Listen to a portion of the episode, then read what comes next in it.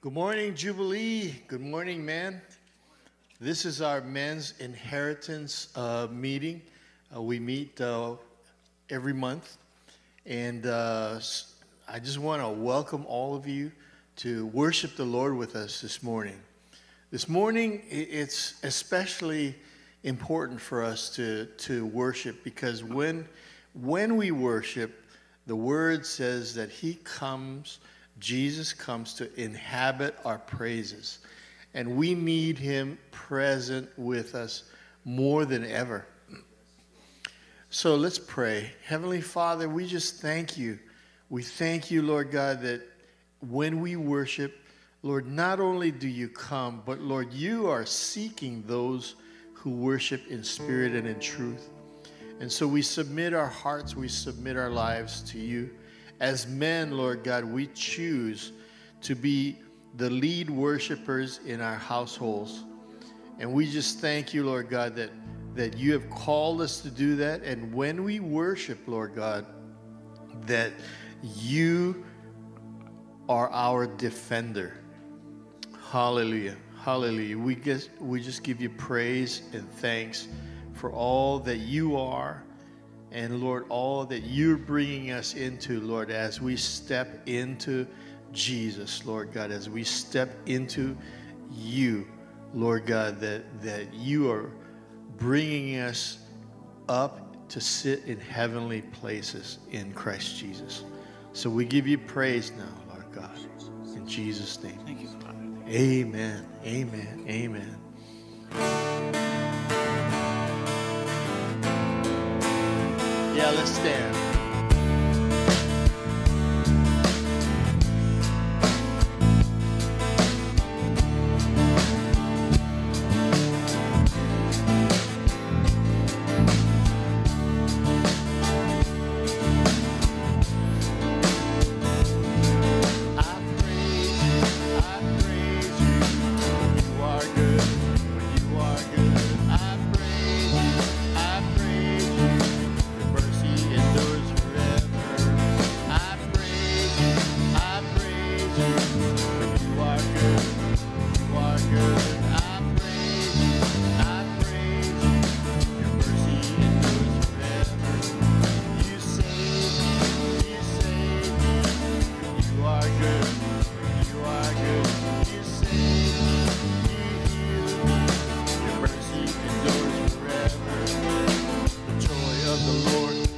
My strength. Peace of God is my defense. The love of God is my hope. And I live in the faith of Jesus. I praise you. I praise you. You are good. You are good.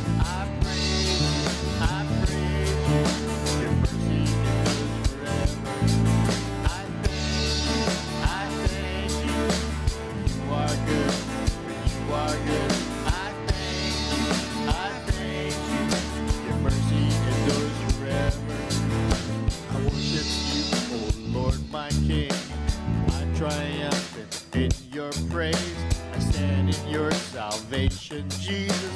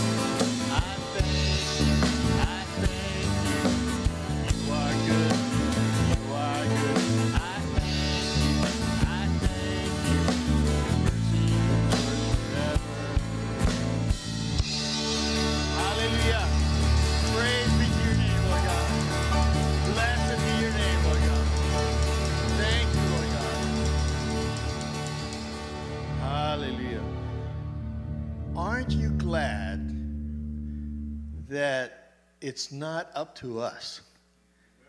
You know, that, that it's not our goodness. It's, it's, it's not our strength. It's none of that. You know, it's, it's all Jesus. You know, if, if he didn't come, if he didn't die on the cross, if he didn't triumph over death and rise from the dead, we'd all be sunk. I mean, it, would be really, I mean, you think it's bad now. I believe that what we're seeing in the world today is just a glimpse of what it would be, just a small glimpse of what the world would be like if Jesus had never shown, or God had never uh, shown his hand of mercy upon us.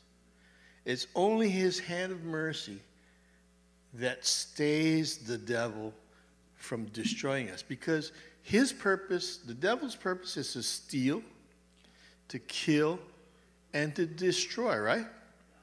And you see that happening all around us now. Stealing people's joy, stealing people's hope, you know, all of that. And, and he's doing that. And, and, and I, I believe the Lord is allowing people to see what it would be like, you know. And that's what hell is like. Hell has no glory, hell has no grace, hell has no mercy.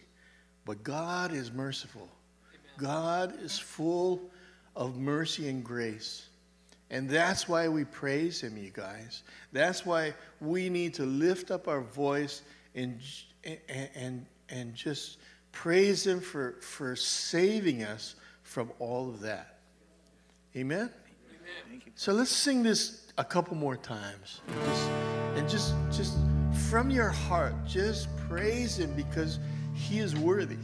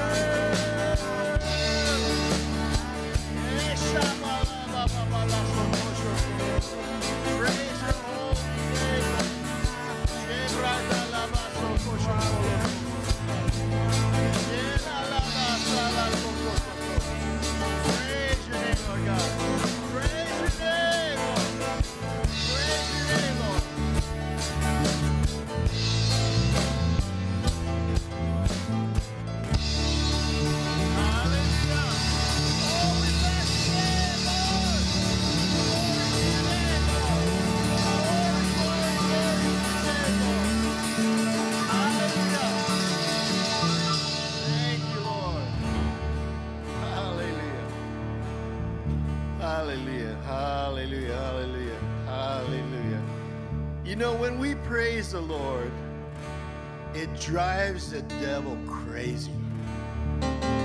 Because all that he wanted was praise. He wanted praise and recognition for himself. And when we give it to the Lord, it drives him crazy. You know. So so this, this is this is a song that, that, that we sang last time. And your your job is to shout, praise the Lord and to shout, Bless the Lord, O my soul. Okay? Yes. You'll hear when, when it's time.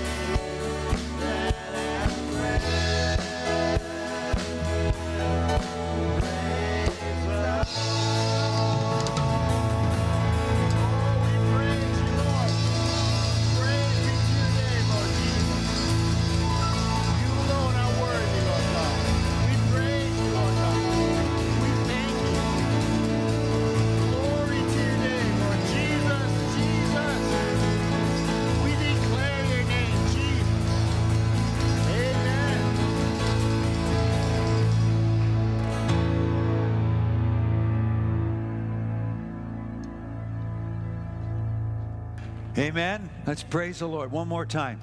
Jesus, we praise you. Yes, We Thank you, extol you in the earth today. You are Lord of all the nations, King over all kingdoms, ruler over all judges, leaders of the land. You are Lord over Gaza, Lord over Israel. You are Lord over the nations. We praise you. We praise you. We praise praise you. We will hold our place in praise. We will stand in salvation, in praise, your praise. Blessed be your name, Jesus. Blessed be your name, glorious King. Praise you. Hallelujah. Hallelujah. Wes, thank you so much again, band guys. Wow. Thank you. I just feel like that was a, a you can all be seated for a sec, uh, a sound from heaven, a, a reminder for the Lord say, here, just take a note. This is one of your strategies for victory in this current hour we're in. Because praise, Psalm 149 tells us it binds kings in fetters of iron, it shuts down principalities. And um, it's what happened when Midian and or Ammon and Moab and Mount Seir came against Israel. Well, now Israel has its enemies with Hamas, Hezbollah, and possibilities of just multiple things happening. So praise rises above and causes God to show up. And when God shows up, He has the ability, only person, only one I know can turn our enemies against each other and leave them dead. And in the kingdom, what I'm believing for dead now is dead to self and alive to Christ. And multitudes going to come into salvation in a great way. Praise Jesus. Wow. Welcome everybody online. We're glad you're with us. I want Eddie and Ba- and to come. I do not uh, come on up, uh, but I don't want to. I'm sorry to tell us, Eddie and Remy, and they're moving to Florida uh, just in two weeks, less than two weeks. And we're going to pray for Eddie, but I asked first, he's carrying really a, vision in the, his spirit I'd like you to share. God has given me a heart for men because I, I, I identify very strongly.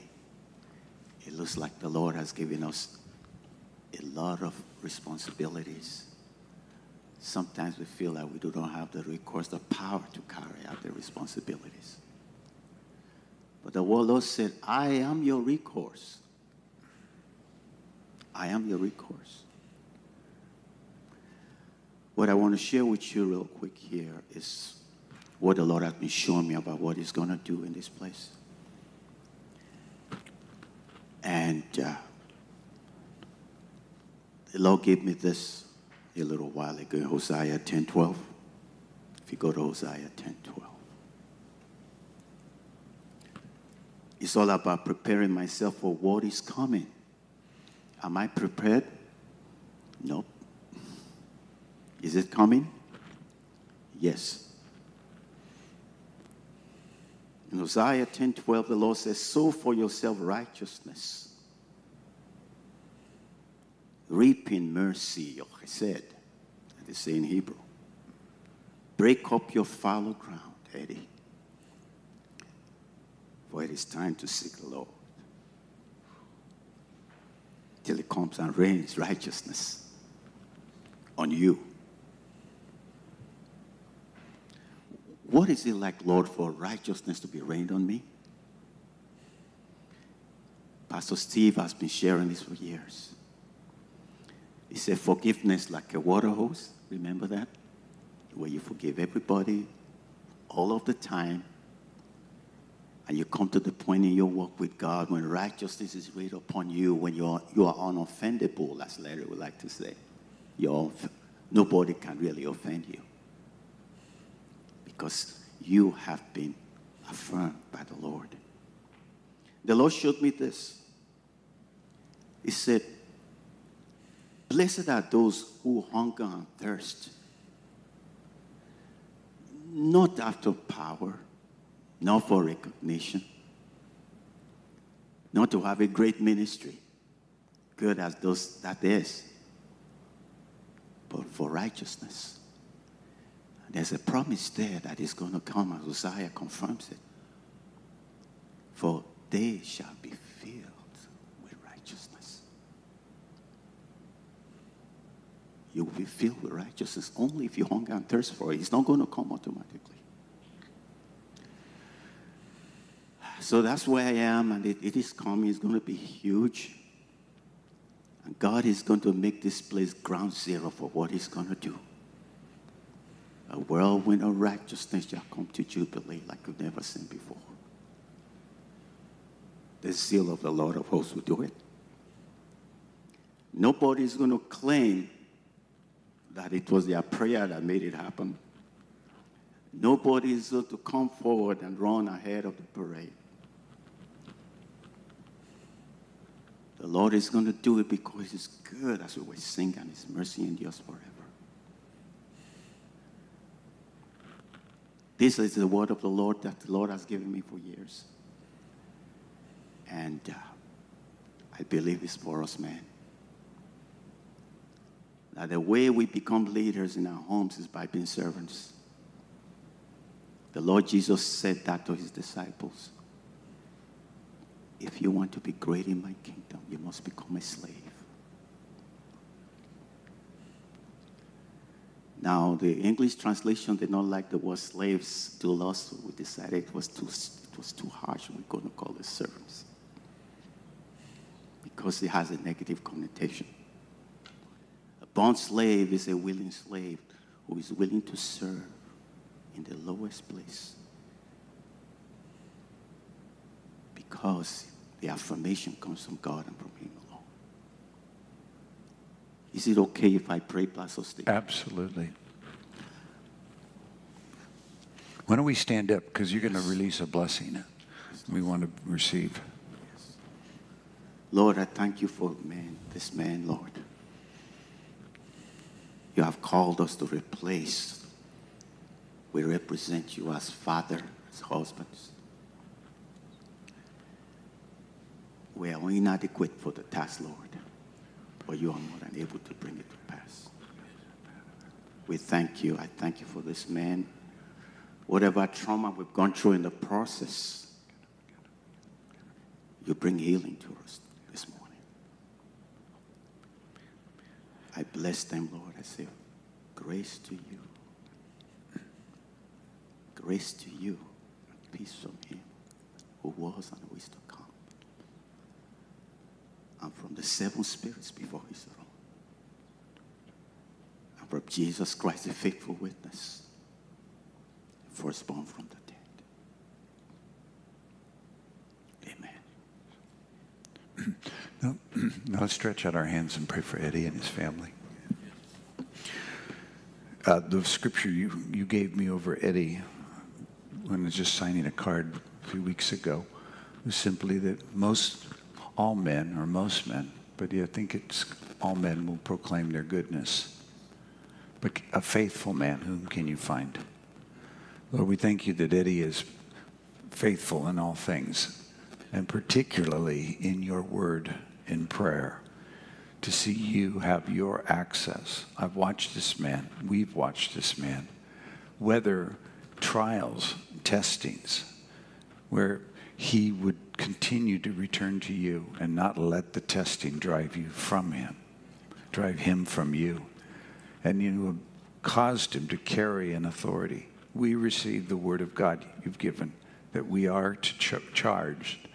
And we ask you to multiply as Eddie leaves with 20 men of his caliber and power and authority, young and old, whoever you've chose to build together in agreement the things that you want to bring on the earth today in this hour. We bless Eddie and Remy as they travel. This is the beginning of another new season of favor and breakthrough and blessing. Give them uh, safety. You said you'll bless our coming out and our going in from this time forth and forevermore. So, traveling mercies from the movers taking their stuff across country, to their flying across country, to the establishing of their new home in Florida, to their new his new assignment of work, his gifting in engineering, his his skill in this field he's going to be serving in. May he exceed and ab- abundantly beyond his wildest imagination as you exalt this man in the place you've prepared him to be and prosper them. And Lord, we do, all of us in our hearts say, Lord, send him home again, back here. Maybe after you've given him a million dollars and he's reestablished his life and his kids' education's all paid for, however you bring him. But Lord, we just thank you that he is a part. He's laid foundation here. He's prayed. He's, he's, he's bled. He's cried. He's, he's sought you. Now, God, reward him openly and bless them. Get them into a beautiful congregation to serve and to be a blessing in and establish them in the land that you placed them for your purpose. In Jesus' name, amen. Amen. Yes. Praise the Lord. Well, you guys can, yeah, thank you, Eddie. I tell you, I think today's a, a prophetic day and strategic. And, and even your departure is strategic. Sometimes when God gets ready to do something, He really establishes it, and then He also makes it even that much more bittersweet how He brings it about. Can you bring me back up uh, Hosea, what we just Eddie just read? Because I saw the next verse. We get to, I get to see it from that screen. I think we need to. It's a it's a statement. I wrote, I came up with the title and a purpose for which we were gathering before Israel's invasion. So Eddie read, "Sow for yourself righteousness, reap in mercy." Break up your fallow ground, for it's time to seek the Lord till he comes and rains righteousness on you. That's the charge over the church of, of the earth today, in, in the church of Jesus Christ, to engage intentionally on that level.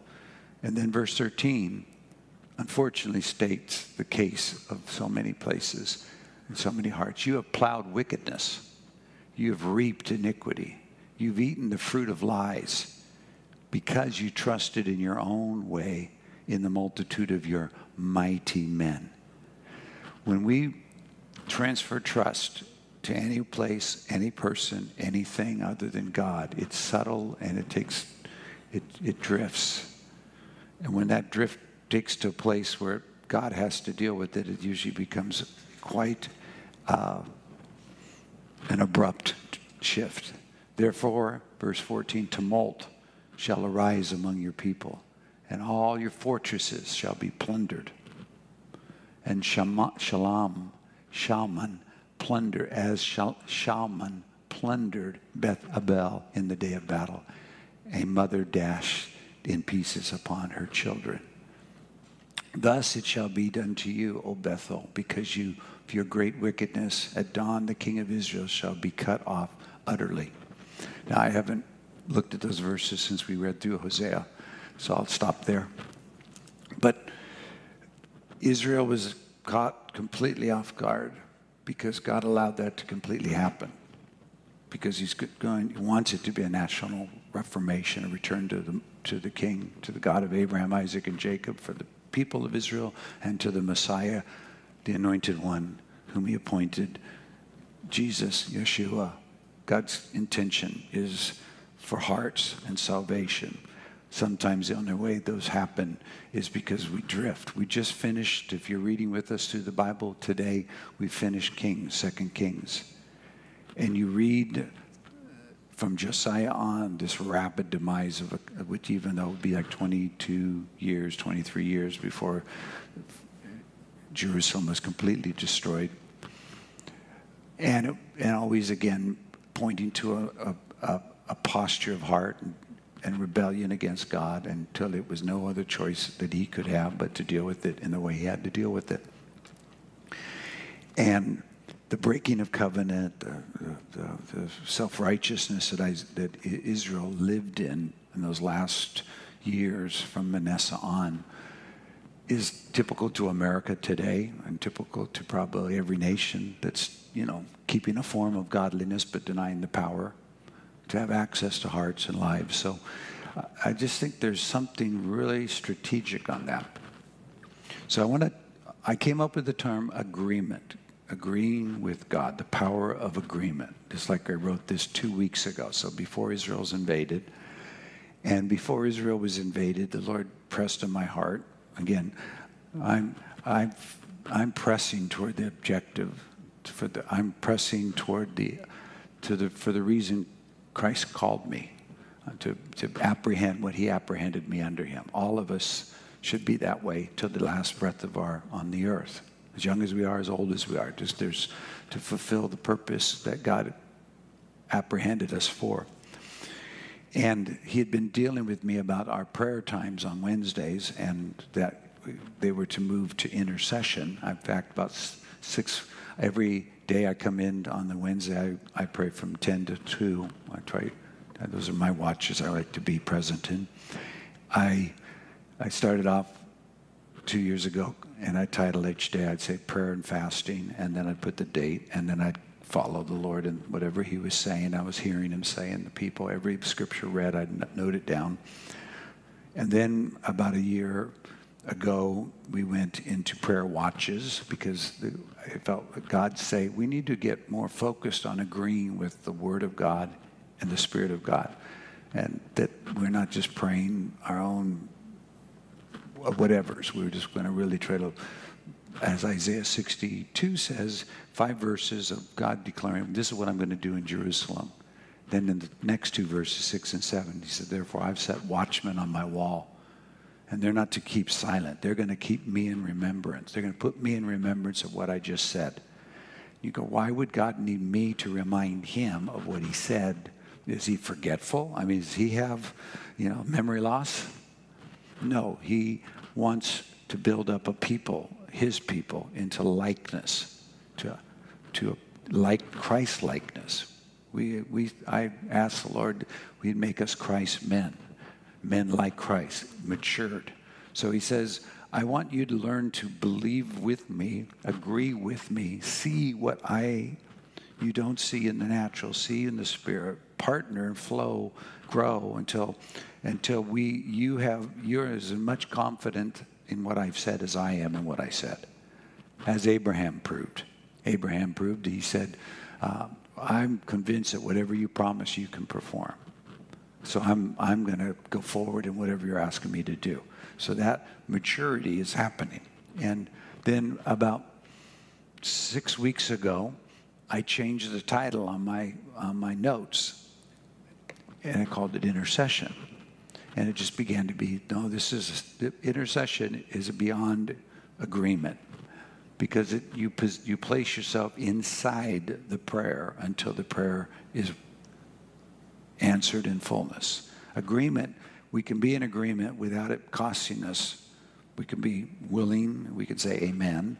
But in intercession, there's something more of, of uh, being placed inside the prayer and to the prayer is fulfilled.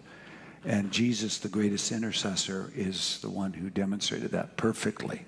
He came to earth because there was no intercessor, and his right arm began to be the intercession. He identified with our sin on earth so that he could then take upon himself our sin and remove our sin from us.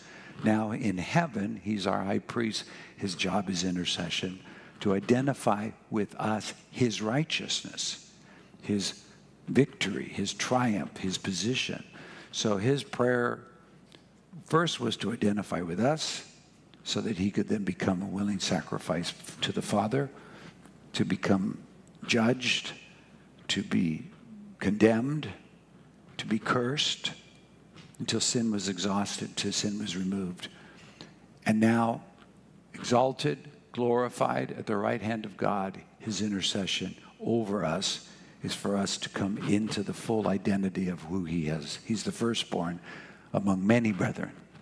So, this strong work. Therefore, the Holy Spirit's on the earth to intercede through us or over us also, so that the whole if you think about it, the whole outworkings of the salvation is going to come as a result of intercession. Romans 8 says through the Holy Spirit we come into the fullness of the salvation, and Hebrews 7 says through uh, the intercession of Jesus we are come into the uttermost of salvation. So I anticipating God's intentionality to radically mature his church, us, in like agreement, so that there's no disconnect from where we are from what we see. We see things, we, we feel things, we recognize things as, as they are, but that's reality. We live from truth.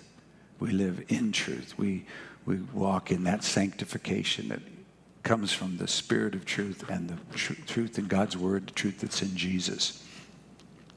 So, Father, I ask you today now, with those things in motion, just baby steps, but they're in motion. They were set in motion before events would call for them. Now the events have happened and are continuing to happen and are calling for it. But I pray that you would take us men and the men that, all men, especially the men, in Jubilee forward into our assignment before you. We would not, we would not um, pull back. We would not pull back. We would not pull back. We would walk with you. We would learn to walk with you because you have such authority that you're to distribute to us on the earth in our submission to you and only through our submission. So I pray for help right now. I pray for help. I pray, I pray, I pray for help. Holy Spirit, none of this is possible unless you are sent in a much greater fashion and a much stronger anointing. The boldness, Father, that you would confirm this salvation with signs and wonders and miracles and gifts of the Holy Spirit as you will. We thank you for what you're doing now in Jesus' name. Amen. So today I read in Luke, uh, our reading in Luke today, that there was a, Jesus was, a leper came to him. He was fully immersed in his, in the disease all over him. That's what, and he says to Jesus, he, he implores him, which is like the sound of a begging, please. But he says, if you are willing, you are, you can make me clean. And Jesus put his hand on him and he said, I will be clean. And immediately he was healed. That took me back to Romans 8 4, which is uh, Abraham's conclusion that brought him into the levels of maturity that he walked through about you are able to perform what you promise. A promise is a God de- declaration I am willing. A promise is a voluntary self committal. I am voluntarily self committing myself to you in promise. And when God makes promise, it's as, as, as assured as Jesus saying to a leper in, a, in, a, in his desperate cry, I am willing, be clean. The difference between that encounter was it took a, a minute or two or three or four. Sometimes promises take a year or two or a decade or more. And that is where the maturity grows because patience is the, is the key of growth. With faith and patience, we inherit the promises. So, this is a this is this moment now. I'd love for you men to really pray into being part. We're going to make Wednesday nights intercessory prayer, practicing, hearing, praying, in petition, in, in intercession. We're going to grow and learn that. We'll all learn it together. I'm learning it through 2024. If you want, and uh, the focus at the, at the current moment is Israel, America, the nations, and the maturity of his church, or the awakening of his church. Now, that's pretty much everything. But if you, we're going to begin to, by the hand of, by the leadership of the Holy Spirit, by the Word of God, and by our positioning ourselves in the conditions of that intercession, watch things change that have nothing to do with man changing them. Man, man's been trying to fix things. I've been born again for 47 years. I, I remember the, the God and Country movement that began. I remember the God and Country. And I was, I was right in there. I was right on the, I was right on the front lines. I thought, this is the greatest thing. We're just going to get the truths of, of God into the government and rescue the government from its terrible place. Now, it didn't work. And the only reason it didn't work is we shifted our, depend, our, our, our belief in that we were the ones to bring the change instead of God was the only one who could bring change. And when God becomes the only person, that's when we cry out to him. That's what it said in Second Kings. He'd say Israel would, or, oh, or you know, judges constantly, they would go off and forget God. He would leave them into their devices. They would get into captivity, bondage. They'd be treated harshly. Then finally they'd cry out to God and he would send them a deliverer. I think we're at that crying out to God moment. And we're going to see the Lord irrespectful of people, political agendas, of, dem- of party lines, even belief systems, to begin to be used by God for his purpose and yield to God. And we will see terrorists become apostles, and we will begin to see this, what we're longing for. But it will be in concert with, with the Lord. He looks for people who can agree with him before you can see it, who can be confident of something before it's completed. Now, all of us that I know, all of us in this room, you've already responded to the Lord like that many times in your life. Therefore, you're perfectly prepared for this time. And um, you, it would take time. It'll take time. Again, if you have the time and you're retired, especially, come and join us for a couple hours during the uh, during the Wednesday watches, intercession watches, and then come and be a part. 5:30 in the, in the chapel. We'll meet all who are present, want to be present, want to be a, a participant, and hear what is the Lord saying? How are we going to shape that evening? What's the focus? Then we're going to have multiple people leading, and we're going to always have an open mic, and we're going to just start going into this till we begin to not only know what God's telling us to pray, but we begin to hear God say it's done. And when we hear God say it's done, we'll move from prayer to praise. We'll move from intercession to just celebration and hold that place of celebration till, it's, till all the earth sees it. But we'll already know that we already heard. And, we're, and that is not, we're, we're talking macro, but I want to bring it in a moment to the micro because nothing works from the outside in. In the kingdom, everything works from the inside out.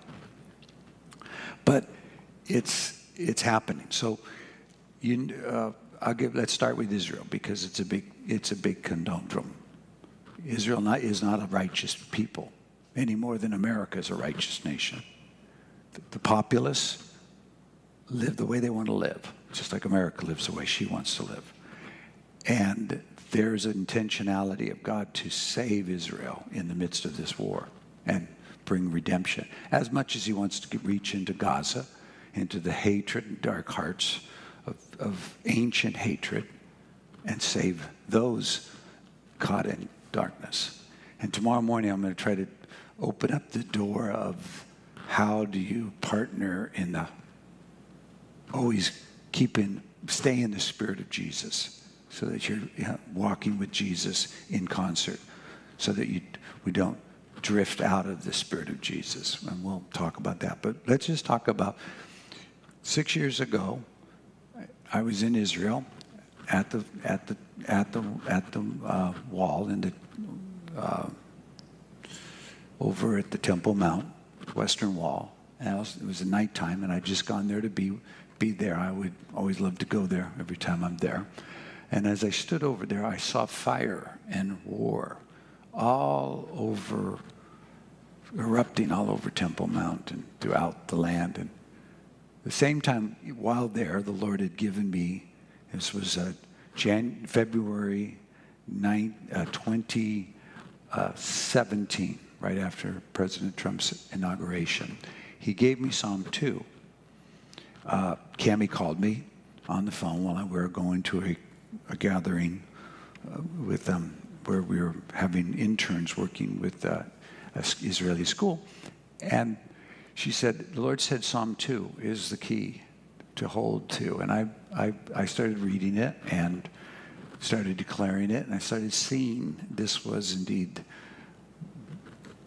what the battle was being drawn over. The, you know, um, why do the nations rage and the people plot a vain thing? The kings of the earth set, themselves and rulers take counsel together against the Lord, against his anointed, saying, Let us break their bonds in pieces and cast away their cords from us. He who sits in the heavens shall laugh. The Lord shall hold them in derision, then he'll speak to them in his great displeasure or in his wrath and distress them in his great displeasure. Yet I have set my king on my holy hill of Zion. I will declare the decree the Lord has said to me. You are my son, today I've begotten you. Ask of me, I will give you the nations for your inheritance and the ends of your earth for your possession.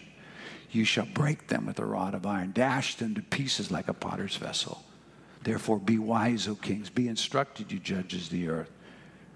Serve the Lord with fear, rejoice with trembling, kiss the Son, lest he be angry and you perish in the way when his wrath is kindled but a little. Blessed are those, all those who put their trust in him. At first, it was kind of a difficult psalm to just pray.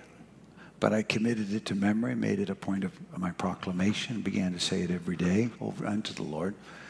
Because there was half of it, you're just thinking, gosh, that doesn't sound like the Jesus I want. You know, you're going to break him in uh, pieces and dash them to like potter's vessels. You're going to, you're going to, you know. But I also understood something's being communicated to me that I don't have in my grid about his rulership and his reign that's coming. And that helped me. And then uh, Psalm 110 became the next psalm, which incidentally I hadn't made a purpose of choosing those psalms, but they're the most quoted psalms in the New Testament, and they framed the New Testament theology, or they were used as confirmation that this had been prophesied about a, a suffering Messiah that would be raised from the dead and glorified. Jesus even quoted this psalm to ask the question to the Pharisees whose son is the Messiah? And they said, Well, he's the son of David. He said, Well, how can he be David's son when the Lord said, Sit at my right hand? The Lord said to my Lord, How can David say to the Messiah, My Lord, if he's his son? So he had to, he was recognizing a very truth that when Jesus was raised from the dead and became the Lord and was put in this position, that's the Son of God. According to David's seed, his according to the flesh, Jesus was born by the flesh. But he did not become that glorified Son of God till, the, till to his ascension, to his resurrection, to the place where fellowship with him now. And Jesus was shaking the mindset because Israel could not believe, we're not prepared for a suffering Messiah. They could not see a suffering servant. They were looking for this glorified king. So they missed him. But when he rose from the dead, the glorified king, they refused him. So, but, but again, these two Psalms right now, if you'll declare these over Israel, over America, over your home, your family, our mind, you will be in perfect prayer, perfect agreement, because this is truth stated forever and fulfilled in Jesus. The Lord said to my Lord, Sit at my right hand till I make your enemies your footstool. The Lord shall send the rod of your strength out of Zion. The Lord is Jehovah there, sending to Jesus the rod of strength out of Zion. Rule in the midst of your enemies. That's what Jesus plans to do. effectively through us in agreement with him. Your people shall be volunteers in the day of your power. In the beauties of holiness, from the womb of your morning, you have the dew of your youth. The Lord has sworn and will not relent. You are a priest forever according to the order of Melchizedek. Or a simple way you might—I like to return this to the Lord.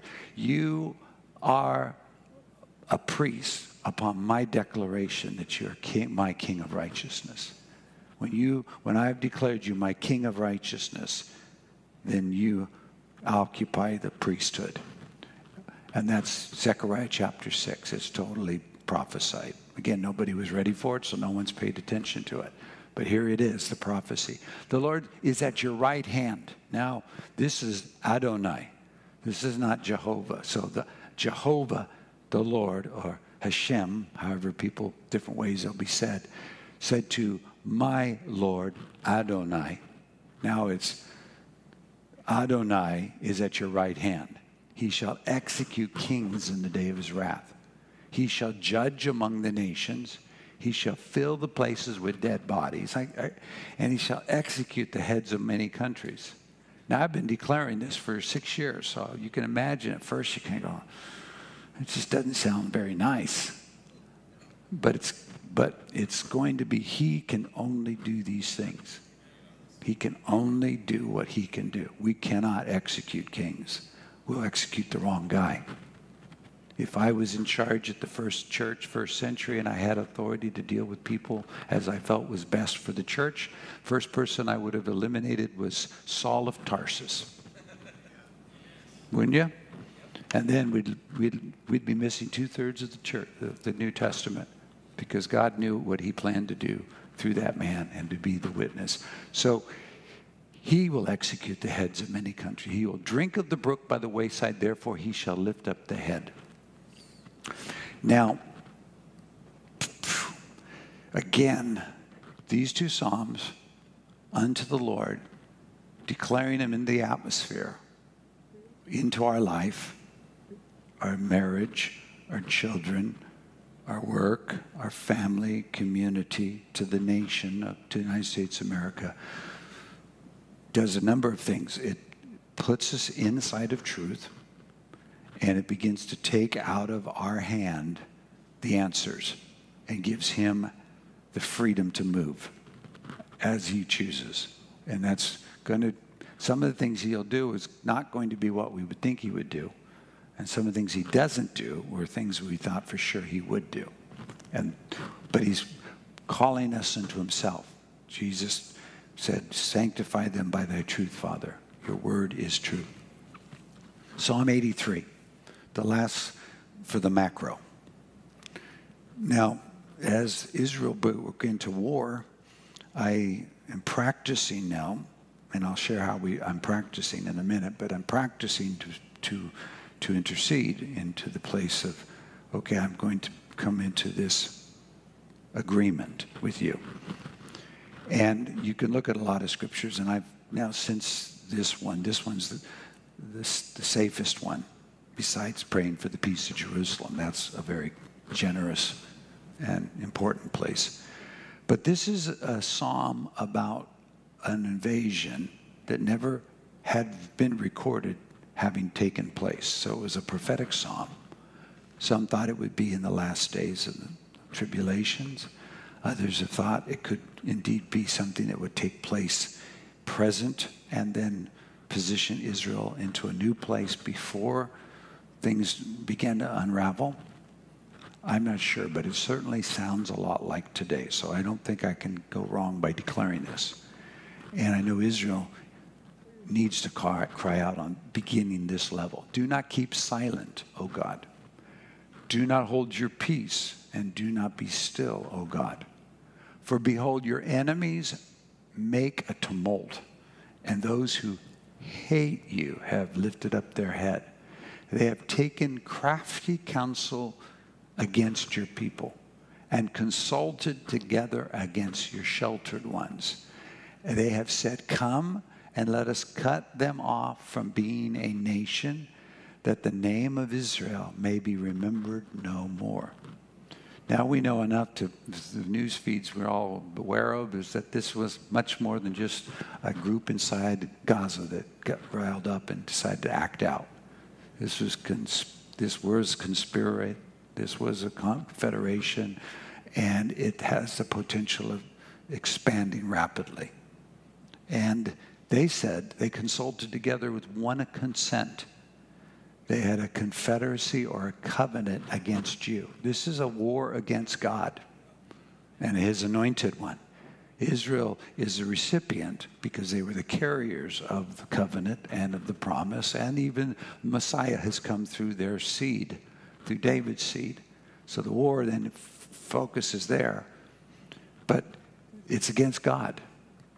The tents of Edom and the Ishmaelites, Moab, and the Hagarites. Now we're talking about all of those who are intermarried, inter, they're cousins. This whole Middle East is full of cousins and have different places in which why God often tells us in America, you can't go solve the problem. They're your cousins. They're all interrelated, and, and no man could now come righteously deal with it. It's going to take my hand to deal with it on the heart level and get men to accept and change and transition, move that direction. But, but here's a listing Gabal, Ammon, Amalek, Philistia, the inhabitants of Tyre, Assyria has also joined with them, and they've helped the children of Lot. Pause. Deal with them, as with Midian, as with Sisera, as with Jabin at the brook of Kishon. These are two wars that take place in the book of Judges.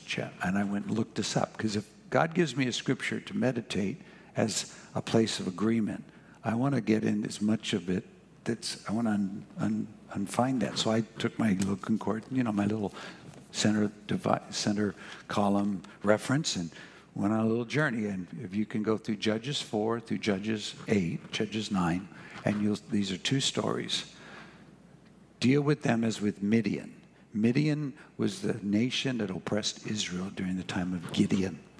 So this is they're asking, we need you to respond like you did with Gideon in, the, in delivering Israel from the Midianites, which is a very powerful story. And God very supernaturally created uh, an army that was so thick you couldn't number them and caused them to destroy themselves.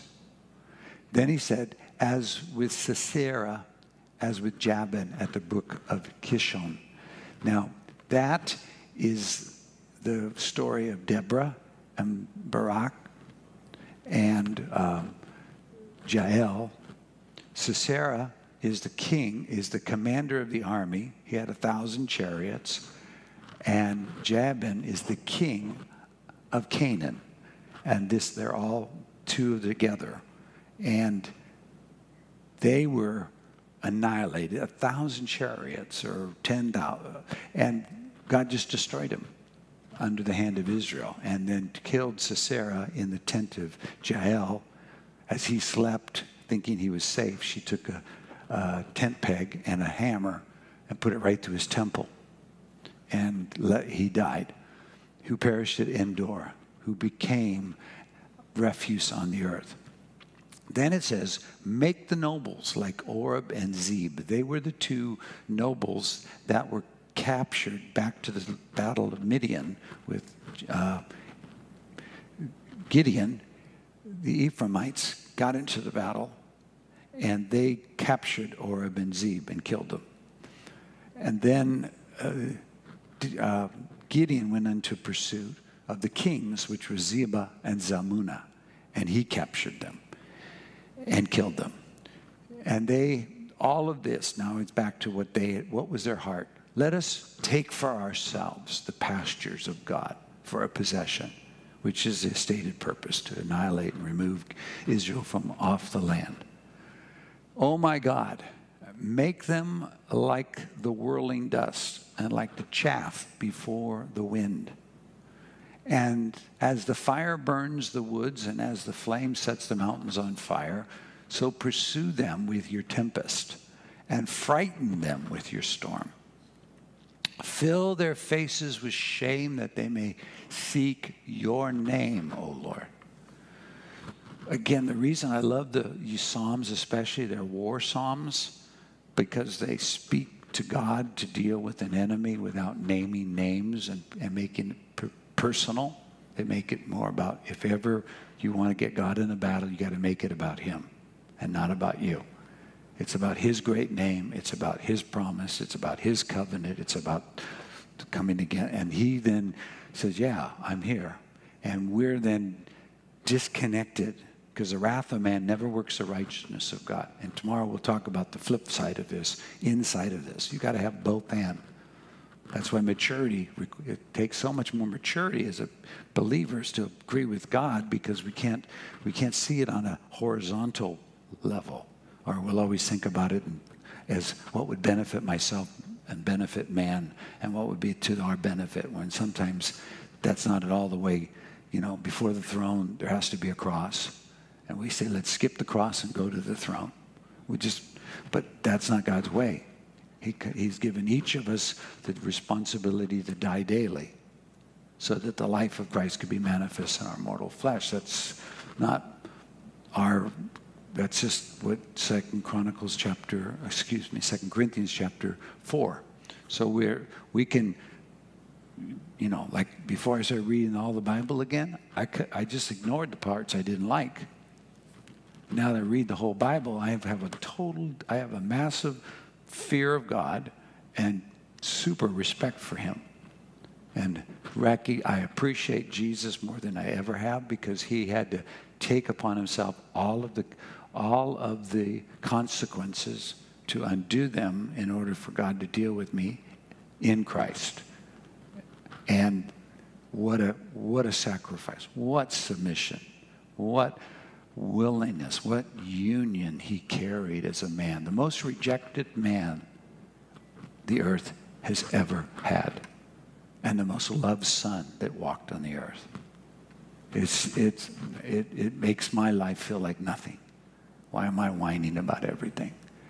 So he, he so now he says, I want they need to know your name, Lord.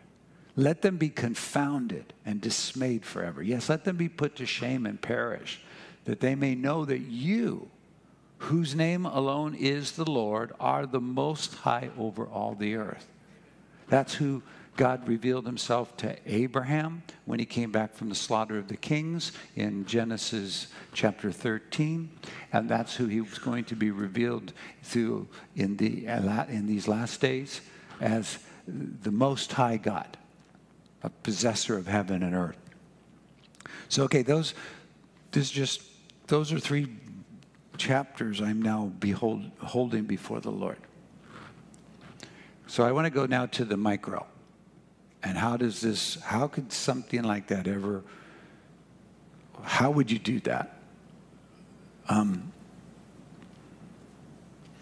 Jesus said in John 10, John 8. I'll, I'll take you. There are three signs of discipleship. There are John marked Jesus' words of what a disciple of Christ will look like and what we will what will be unique to being a disciple is more than a believer. A believer believes, but a disciple is a disciplined follower. And a disciple is in one that can become a follower in, in all of Jesus' ways. John 8, verse 20, uh, verse 30, John 8, 30, the first sign of the disciple is given. And he spoke these words, many believed in him. Then Jesus said to those who believed in him, who believed him, if you abide in my word, you are my disciples indeed. So Believing is the beginning, it's not the end, it's the door into. I believe in you, I believe you. But he says, Well, if you abide in my word, you are my disciples indeed. The word abide in the Strong's Concordance is to stay, it says to stay in a given place, state, relation, or expectancy. So it's an active abiding in his word. If I abide in my word, then I'm going to stay in his word. And this is logos. This is not rhema. This is the entire cover to cover. Stay in my word. You will abide. You will stay in the place inside my word. You will stay in this um, uh, state. In other words, this now will begin to frame what you think and how you respond to life, how you re- respond to people, what you say, what you do, what you don't do. You will stay in um, relation with me. You will not come out of agreement with my words because my words are where I'm telling you to stay in relationship with me. And you will stay in expectancy of these words being fulfilled. And that will make you a disciple. You will be noted by me, by my Father, as a disciple. And you'll know the truth. And here's the bonus everything, every discipline Jesus gives me is for a bonus or a fruit that will be marked that's going to make a, a distinction from me, from Tom, Dick, and Harry down the road. You're going to know the truth, and the truth shall make you free. So there's going to be a, a liberation, a freedom. And they answered, these are the believers, the believers answered, We are Abraham's descendants and have never been in bondage to anyone. How can you say you will make me free? So be a, I've learned that the word usually offends me before it helps me. It usually challenges my thinking to which I can def- refute it. And uh, that's totally fine with God because if you'll stay with him, he'll, he'll walk the conversation to the, back to himself. Jesus answered, Most surely I say to you, whoever commits sin is a slave of sin. Now he's breaking down, uh, you know, this is, you know, you can, you can think you've got something because you're a descendant of something, but you're nothing. If you're still, if you're living in sin, you're a slave of sin.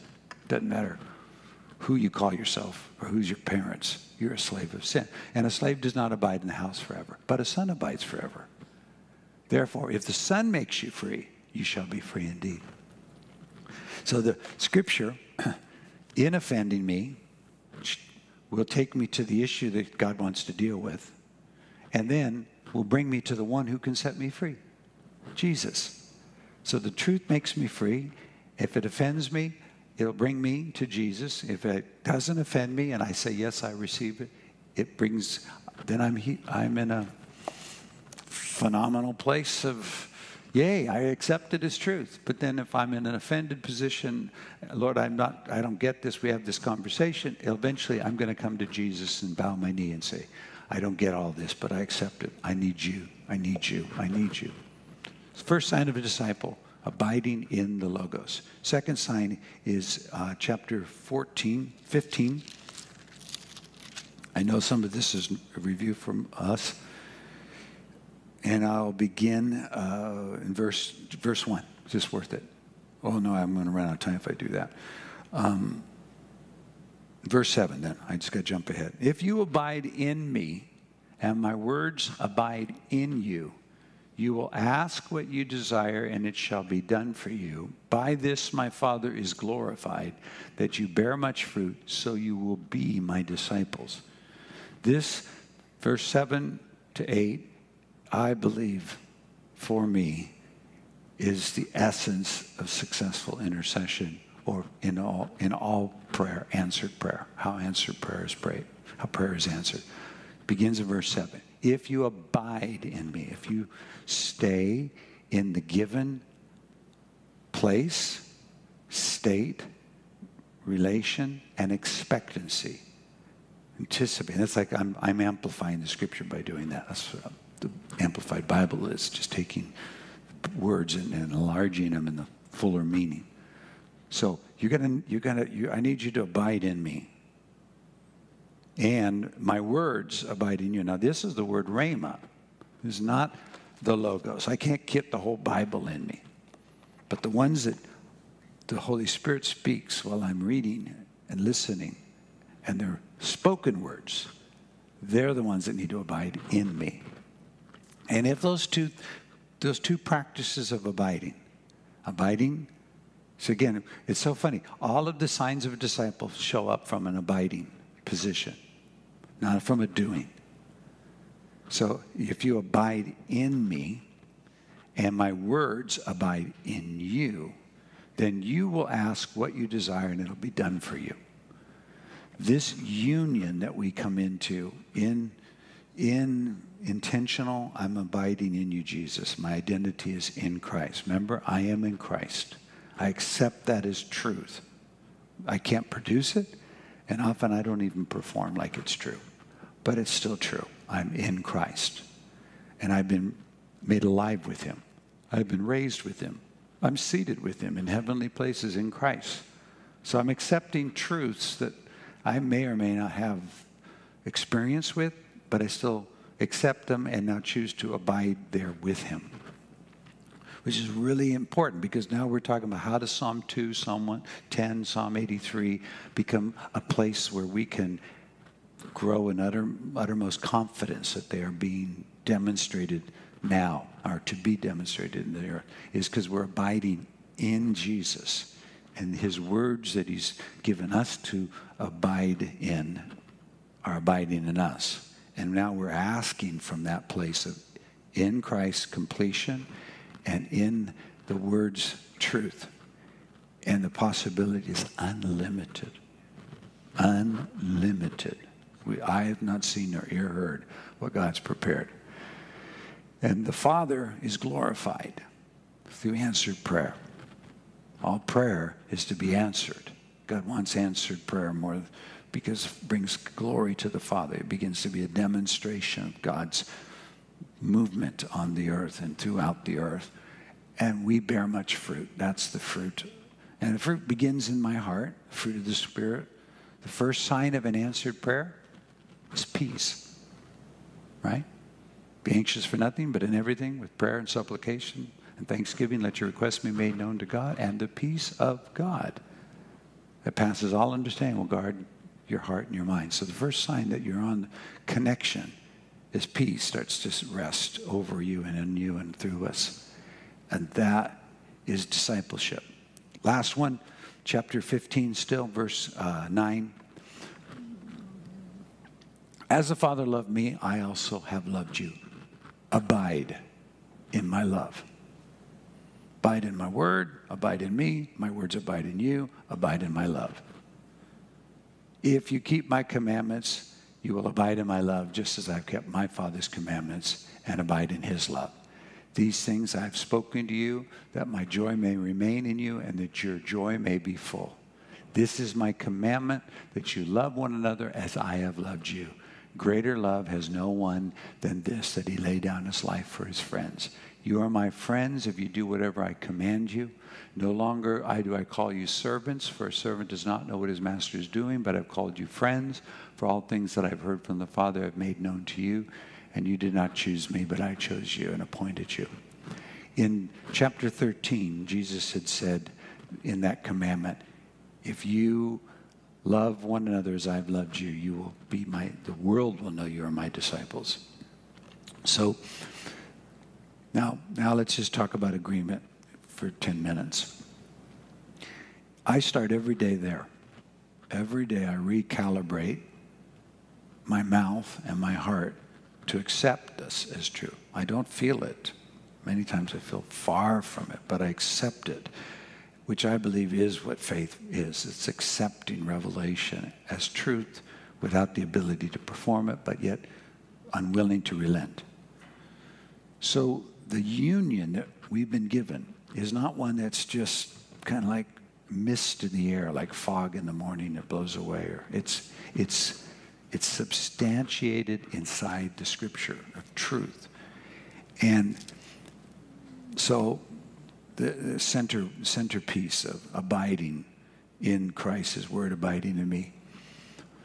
So I come now, and now this will apply to my marriage, to my children, to my, my, my calling, my work, my neighborhood, my nation, Israel. It just always works back outward. And for instance, Jesus will not deny himself. he will not come out of agreement with his resurrection, his triumph, his victory, his resolution of all things have been done, his intercession. He will not disagree with God. He, will, he and God are in perfect agreement. The covenant between Father and Son is un, unalterable, and he will, not, he will not step out of it, even for us. If he deny him, he will not he will deny us. He, he will not deny and, and if we are faithless, he will be faithful because he will not deny himself. He is committed to that. So it behooves me to agree with him, to come back into the testimony. John, 1 John 5 says, This is the testimony that God has given concerning his Son. He has given us eternal life, and this life is in his Son. He who has the Son has life. He who does not have the Son does not have life. So life is in the Son. I have to accept everything and anything that I'm facing, that struggle. If I'm sick, I have to accept the fact that in Christ I'm healed. If I am in utter confusion and fear, I have to accept that in Christ He is clear, full of peace, and He is wisdom for me from God. So I don't deny where I am. I accept, I'm very, very honest about my reality. But reality is a lie if it is not agreeing with the truth. And the truth does not have to be substantiated to be received. It just has to be accepted and then given place in our, our, our conversation. It's what the Hebrews calls the confession of our hope. It's that conversation that we continue back to God that God gave to us. It's saying back to God what we're hearing God say to us. And that is the level of, that's where the maturity factor starts to really, um, it requires that. I have to, so what happens over time is that I'll, I'll wake up or I'll be confronted with facing something, pressure that's come upon me, illness or conflict or struggles, and it will do all this, like reading, like watching the news does, right? Just kind of moves you off your center. You start getting swept into the emotion, the fear, the anger, the angst, the what do I do? What do I need to do? Oh no. And I'll can go like that. But the Bible says clearly that if I don't know what to do, I can ask God and He'll give me wisdom. But I have to ask in faith, because if I'm not, if I come out of faith, then God isn't even going to listen to me and won't do anything for me. Because I'm a double-minded man. A double-minded man is a two-soul man, two sukkes, double sukke. That means I have a soul that I have inside of my, my, my compartmentalized belief of God. And then I have another soul that I work with in the reality of the world that I'm dealing with. I operate in the world one way, operate in the little compartment of being a worshiper this way. And God says, no, that's double minded. My truth applies everywhere. My, my will covers everything. My word his substantiates any place. My son is the answer to everything. He must be given preeminence. He must be given the first place. And that's, then you can ask, in the midst of where you are, what do I do? And he's wisdom from God and all the things that come, but we're not disengaging. So the so what happens over time, and I, I believe Lord will uh, he'll, exp, he'll he'll expedite this. You begin with the word in Christ, words being spoken, abiding in his love, letting that posture, and you take time and you say, okay, today's the day. Now I want to just. Uh, I'm going to stay here until these things again have I've submitted to. I've, I've surrendered. My emotions have surrendered. My thoughts have surrendered. My, my decision making is being surrendered. And I'm just going to stay here because there's no need for me to run around and try to figure something else. I don't need to search the internet to find God. I need to find God in the spirit and truth. So here I am. And I just, I just, I'll just, I'll use my mouth. Remember, without a mouth and a believing heart, you're to, you, we drift. But the mouth, the mouth identifies us. So we're saved through our confession and our, and the impartation of the righteousness is through the believing. So I'll just, and again, but believing isn't like, um, it isn't like that I feel like I believe. Accept it as truth. Accepted revelation is faith. I accept this as truth. So, so Lord, I have to accept to you today. I want to come to you and acknowledge that Jesus Christ is the sufficiency of all things. He is the Lord of everything. He is the high priest. He's the king. He is indeed ruling over the nations. He dashes them to pieces whenever he chooses, whenever it's necessary. He makes decisions regarding everything. And without his will for a change, nothing will change. But if he chooses a change, it will not be able to not be changed. So I just say, I am inside of Christ. And the testimony that you've given of your son is he is life. And therefore, everything that concerns this life, Zao, is now fulfilled in Jesus' Zoe life. And so I acknowledge it. I am in the healed. See, the reason intercession is going to start taking a new level of authority is that we actually already see Jesus there. He is the Lord of Gaza no matter what man's doing. He's the Lord of Israel. He's the Holy One of Israel. Doesn't matter what Israel's doing. He's the Lord of, of our family. If we see him that way, we begin to then say, well, then the circumstances that are in conflict are in conflict because they don't want to submit, which is they want to rebel, but they don't get to rebel because God isn't going to let them rebel. He's going to call things into his order, but until then, I'm going to be in fellowship and union with him and enjoy him. And so the possi- so what happens, and I got to close. The we're we keep returning ourselves to the center of agreement. If I'm divided, then I am a double-minded man, and I'll not receive anything, and I'll go around constantly crying out, "Somebody help my soul! I'm not feeling right about this. I need to be reaffirmed." Those are prayers to pray to God and press into Him and say, Lord, I am really losing it here. I'm having a hard time holding my place. Here's how I feel. These are the thoughts I'm feeling and seeing. This is the fear I'm having. But the truth is, your son is seated at the right hand, and nothing is not under his authority. And his name is powerful and great. So I want there. I accept this as truth, but I need to draw to with you and tell you here's here I am. What will happen is this reality will begin to be eclipsed by the truth of what God has what God has done. And at first place you will note is you you we come back in alignment. We come back from being double-minded. Uh, we have a uh, faith in God that's compartmentalized and then uh, tossed to and fro and carried about by every wind of doctrine throughout the rest of the life. And all starts coming back and back and back. And when that happens, the peace of God and the righteousness and the joy.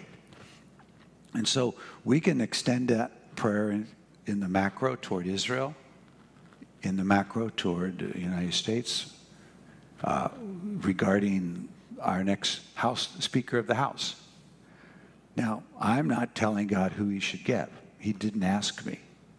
I'm just telling, agreeing with him that he's in charge and bring about it through the, the peaceful fruit of righteousness, through the, the wisdom from above. I just, I just say the wisdom of this world, fleshly, that's not to operate because you are the judge, lawgiver, and you are the king. That's the three forms of our government came out of Isaiah.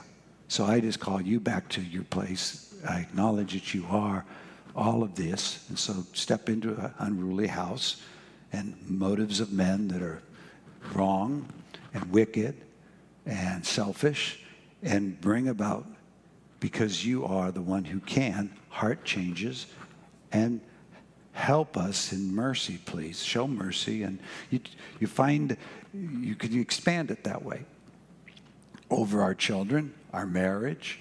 We can, you know, and the closer someone is, the more we can actually ourselves come into agreement with each other, which is really powerful. But we can't come into agreement with each other except it's through the Word of God and the Spirit of God and, and Jesus and submission to the same Jesus, same Word. And then, then the freedom of flexibility to follow the multiple, multiple layers, multifaceted wisdom of God. Always multifaceted. And anyway, we're, we're out of time. Let's stand up. I just, I, I encourage you, men, practice, practice this abiding until it bears fruit, until you, until you, it's your go-to every day so that you know how to go through the day. And when you start building that, it will be, as we've, you know, it will be, it will be, it, it will be what God ordained it to be. We will all be that one body, and so forth. So if you hold up your hands, you guys have been super. I, God's really, Lord Jesus, you looked upon these men and you've chosen them. I believe that with all my heart. You've chosen us to step into this call of intercession, which intercession is to step inside a breach and begin to call it back into its divine design and order and call forth the name of the one who can only fix and resolve. No allegiance to man, all allegiance to God. Lord, mature us. You are maturing us. You've given us multiple challenges so that we can learn you in the midst of them. I pray grace upon us as men. I pray grace upon us to hear you over ourselves, over our marriages, over our children, over our work, over our church, over our community, over our nation, over Israel. And would you begin to, uh, from the same place of union with you, allow us to ask anything we desire and it be done for us, for your glory, for your name's sake. So the Father will be glorified and he will bear, we bearing much fruit, will prove to be your disciples. In Jesus' name, amen. Amen. Amen. Bless you guys. Practice. See you Wednesday night if you can be here.